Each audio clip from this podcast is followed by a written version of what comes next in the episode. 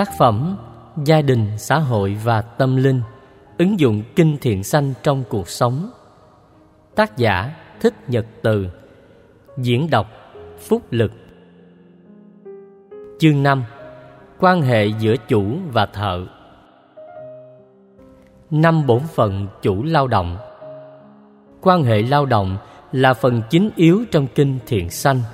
Theo đó, Đức Phật yêu cầu tất cả công dân của một quốc gia cần tôn trọng danh dự chính mình, đồng thời tôn trọng danh dự của chủ lao động nơi mình ký kết hợp tác. Trên cơ sở đó, chúng ta đưa doanh nghiệp ngày càng phát triển và sự nghiệp chúng ta cũng trở nên hiển hách. Việc làm như thế trước nhất được xem là một yêu cầu, mặt khác là bổn phận và trách nhiệm đạo đức mà tất cả chúng ta cần quan tâm.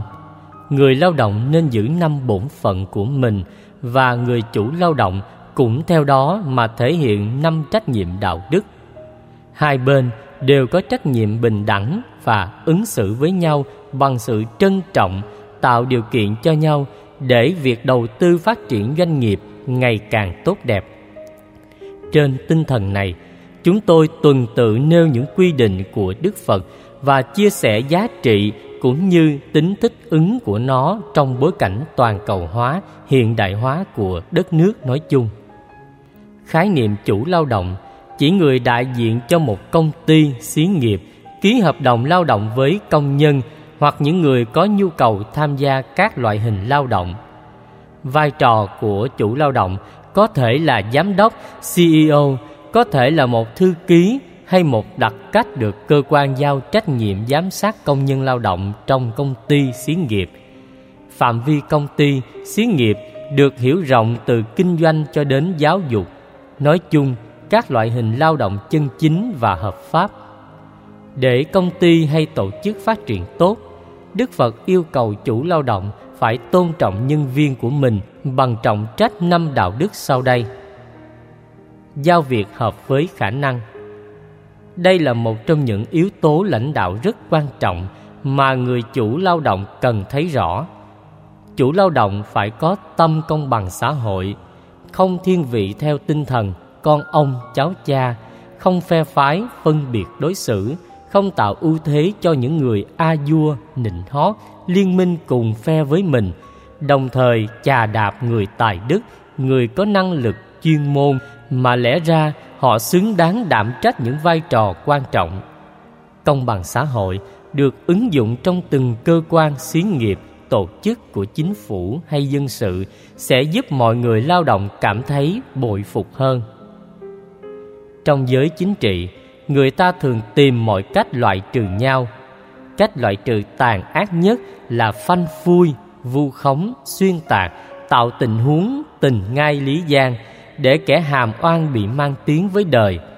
Từ đó, toàn bộ uy tín, danh dự, vai trò, vị thế của họ mất hết.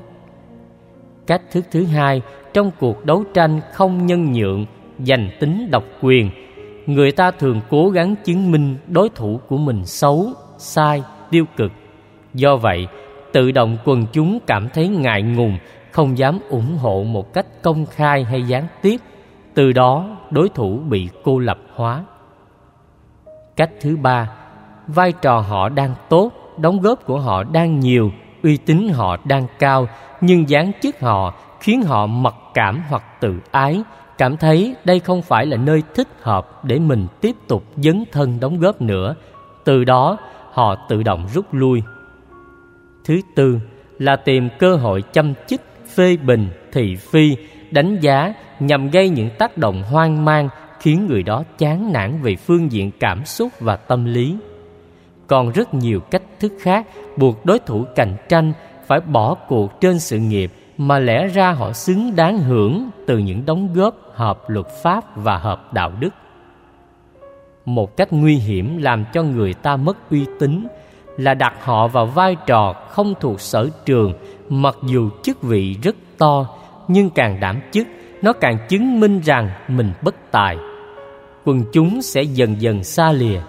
Do vậy, người lãnh đạo trong tổ chức, cha mẹ trong gia đình hay trưởng tộc trong dòng họ phải có tâm công bằng xã hội, đặt con người đúng với vai trò của họ.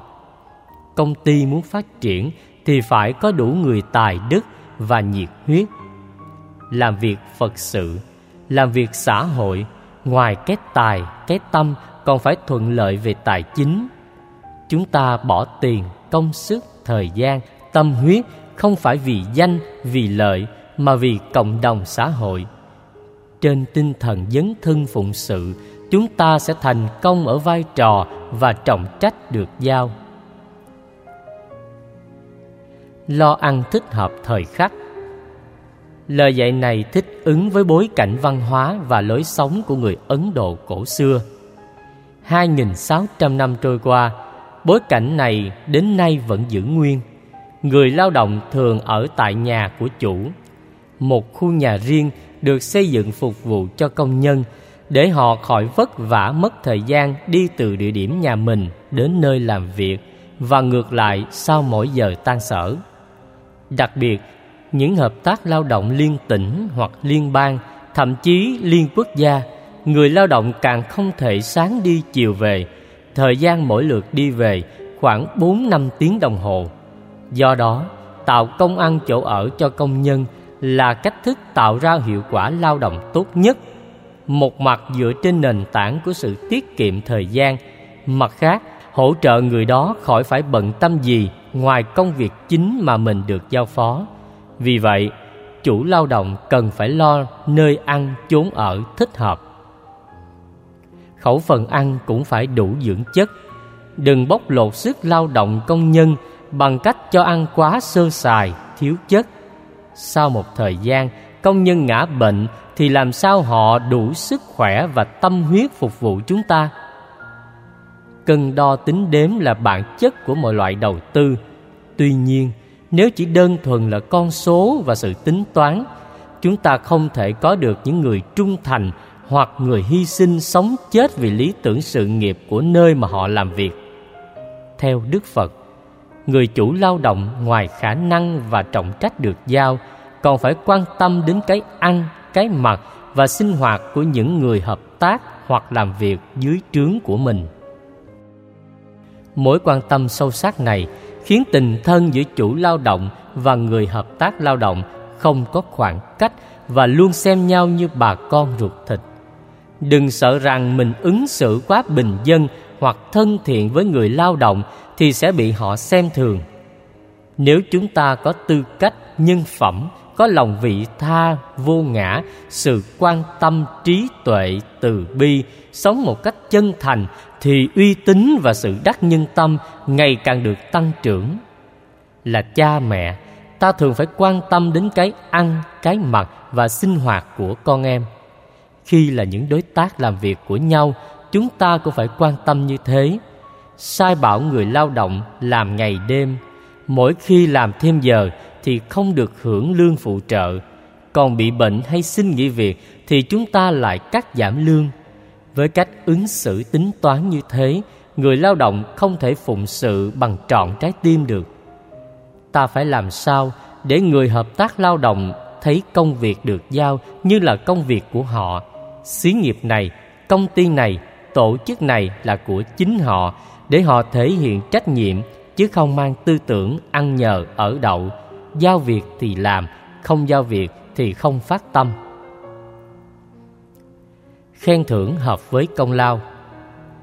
Lời dạy này của đức phật đến nay đã được phần lớn các tổ chức áp dụng, nhất là ở những quốc gia tiến bộ. Lương căn bản mỗi tháng phải có hợp với năng lực và trình độ, sự đầu tư vai trò, vị trí mà người đó đóng góp. Ngoài ra, tùy theo thành quả lao động, những thành tựu trong doanh thu mà mỗi người với công ít hoặc nhiều, chúng ta cần chia tưởng thưởng cho hai tình huống. Lễ lớn của quốc gia và cuối năm. Thỉnh thoảng, nếu cần thiết là vào ngày sinh nhật của công nhân mình. Hãng thuốc lá hình lá mít là hãng thuốc lá thành phố Hồ Chí Minh cách chùa Giác Ngộ chưa đầy 500 mét. Từ giai đoạn năm 1980 cho đến năm 1991, tổng giám đốc của hãng là đệ tử chùa Giác Ngộ. Hòa thượng trụ trì khích lệ ông cứ đến ngày sinh nhật của mỗi công nhân thì hãy tặng họ một phần thưởng và cho họ nghỉ một ngày lao động. Họ chỉ đến công ty để hưởng quyền lợi, một bài hát vui nhộn, một bó hoa, một phần quà, một bao thư, rồi được sướng danh tánh và được chúc mừng. Kể từ khi áp dụng chính sách quan tâm đến công nhân bằng cách tặng thưởng, thì đội ngũ công nhân làm việc sống chết hơn, có trách nhiệm hơn, không ăn chặn, gian lận giờ giấc nữa. Ngược lại, họ còn làm quá chỉ tiêu đặt ra, nhờ đó mà mỗi năm doanh thu của hãng thuốc lá vượt trội gấp 2-3 lần. Ở đây, tôi không có dụng ý khích lệ hình thức đầu tư sản xuất kinh doanh thuốc lá, một trong những độc tố gây hại sức khỏe mà chỉ muốn nói đến mối quan tâm mà người lãnh đạo áp dụng từ tinh thần Phật dạy đã mang lại thành tựu và sự lớn mạnh của công ty. Các nước phương Tây theo hệ thống tư bản có nhiều công nhân tạo ra những hợp đồng béo bở với khoản doanh thu lớn, thỉnh thoảng được hưởng hàng chục triệu đô la. Tình huống như thế, ta khó có thể tìm được ở nước thế giới thứ ba như Việt Nam. Đức Phật nói, phải khen thưởng thích hợp với công lao, khen bằng danh dự, thưởng phải bằng vật chất cụ thể. Tặng bằng khen giống như ta tặng thức ăn tinh thần, nhưng nếu chỉ chừng đó thì chưa đủ, phải có phần thưởng bằng lương, bằng vật chất hoặc cho nghỉ để đi du lịch, vân vân. Công lao họ đóng góp thế nào thì phải đầu tư phần khen thưởng tương thích. Do đó, việc chọn lựa người được khen thưởng cuối năm cần hết sức công tâm, tránh tình trạng ai quen mình thì được khen, ai tán dương mình thì được thưởng. Còn người góp ý ngược quan điểm, chính sách của mình dù có tốt đi nữa cũng không quan tâm. Phải có tinh thần dân chủ cao, đó là mô hình phù hợp với thế giới tự do và phát triển. Lo thuốc khi đau bệnh Đây là yếu tố tâm lý và tình thân thương sâu sắc của Đức Phật khuyến khích chủ lao động quan tâm đến công nhân. Chủ lao động vốn nhiều tiền nên bị bệnh thường đến các bệnh viện nổi tiếng, bác sĩ giỏi, uống thuốc quý để điều trị vượt qua, thậm chí có thể nghỉ hàng tháng ở nhà. Trong khi các công nhân chắc chiêu tiền lương nặng gánh gia đình, nhất là những người có cha mẹ già ở tỉnh xa. Phần lớn công nhân Việt Nam gần như sống dưới mức tiêu chuẩn, mỗi tháng lĩnh lương không đủ chi tiêu cho bản thân, lấy đâu dư thừa mà lo cho người nhà. Đó là cộng nghiệp của những nước nghèo. Ở phương Tây, lương trung bình của một công nhân vào khoảng 1.500 euro, ở Mỹ khoảng 1.500 đô la. Sau khi đóng tiền bảo hiểm xe cộ, bảo hiểm chống cháy, bảo hiểm chống trộm, bảo hiểm sức khỏe và bảo hiểm nhà, bao gồm cả tiền nhà hàng tháng, trung bình hai ba mươi năm sau, một công nhân bình thường đã trở thành chủ một căn nhà hợp pháp trị giá 200.000 đô la. Như vậy với đồng lương, người ta đủ lo cho mình các tiện nghi vật chất, xe hơi, nhà lầu và những tiện ích khác. Còn công nhân ở Việt Nam và nhiều nước nghèo thuộc thế giới thứ ba, lương trung bình mỗi tháng 2-3 triệu đồng đối với thành thị, 1 triệu đồng đối với vùng quê. Nếu có nhu cầu mua nhà tại các thành phố lớn như Hà Nội, Đà Nẵng, Sài Gòn thì có lẽ phải mất nhiều kiếp đầu thai lên xuống. Đó là điều hết sức vô lý.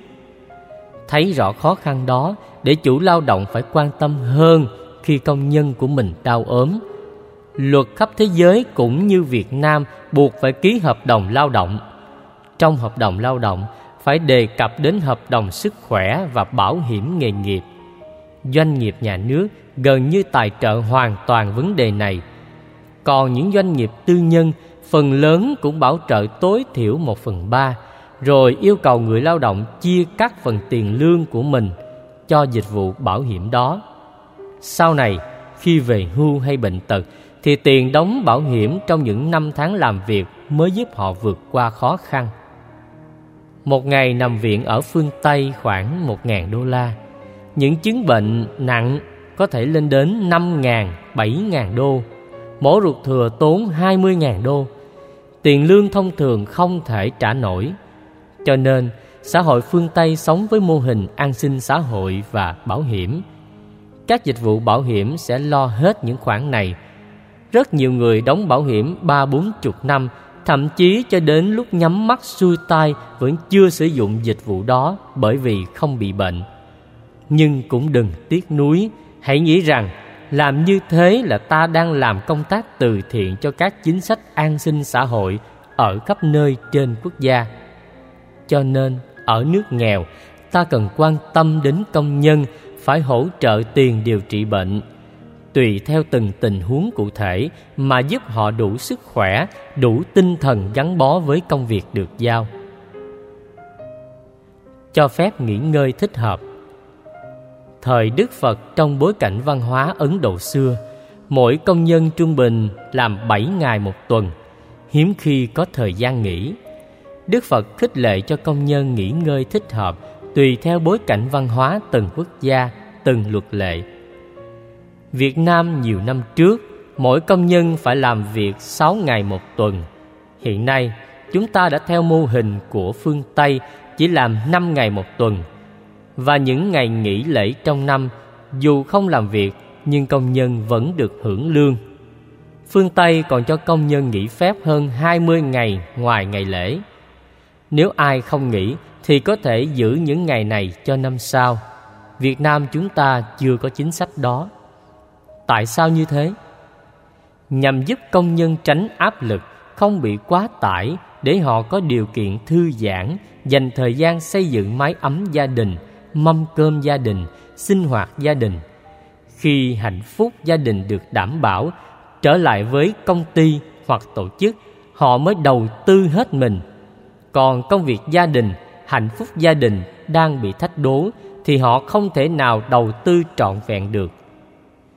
Chăm sóc cho công nhân đồng nghĩa chúng ta đang đảm bảo sự thành công và lớn mạnh về kinh tế của tổ chức. Thấy rõ mối tương quan duyên khởi này theo tinh thần phật dạy để chúng ta không bóc lột sức lao động mà tạo cơ hội cho người tham gia lao động trong suốt 8 giờ hành chính, năm ngày hành chính hàng tuần, họ đầu tư trọn vẹn công sức và trí óc. Cần nghỉ ngơi thích hợp thì phải cho nghỉ ngơi, khi bị bệnh, chúng ta cho nghỉ. Khi gia đình có những việc bận chính đáng, khẩn thiết, chúng ta cũng hoan hỷ cho họ nghỉ. Rồi sau đó, họ có thể tìm thời gian khác làm việc bù đắp lại. Ở Việt Nam, mô hình này chưa rõ ràng, nhưng ở phương Tây thì họ cho phép chọn lựa giờ làm việc. Những công ty, xí nghiệp lớn làm việc suốt 24 trên 24. Ai vào công sở lúc 4 giờ sáng thì đúng 8 tiếng sau có thể ra về, không nhất thiết phải bắt đầu lúc 7 giờ sáng và kết thúc lúc 5 giờ chiều. Chủ lao động dành trọn vẹn quyền quyết định thời gian làm việc cho công nhân để người công nhân đó tùy thuận mà sắp xếp công việc gia đình với công việc công ty. Mô hình này tuy phức tạp nhưng rất hiện đại, nâng hiệu quả công việc cao hơn.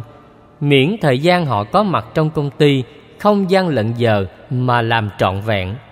Hầu hết các công ty đều trang bị máy quay phim, tổ trưởng ngồi quan sát thao tác, trách nhiệm, thái độ làm việc của công nhân. Không ai có thể giấu giếm ai được. Và việc quay lưu trữ băng ghi hình là công khai minh bạch chứ không lén lút để công nhân thấy rõ rằng mỗi động tình ăn nói, đi đứng, làm việc của mình đều được quản lý. Từ đó họ có ý thức không ăn gian giờ, không làm sai, không mang việc nhà vào công ty, vân vân. Đó là mô hình lao động rất tiến bộ mà từ xa xưa Đức Phật đã đề cao và khuyến khích chúng ta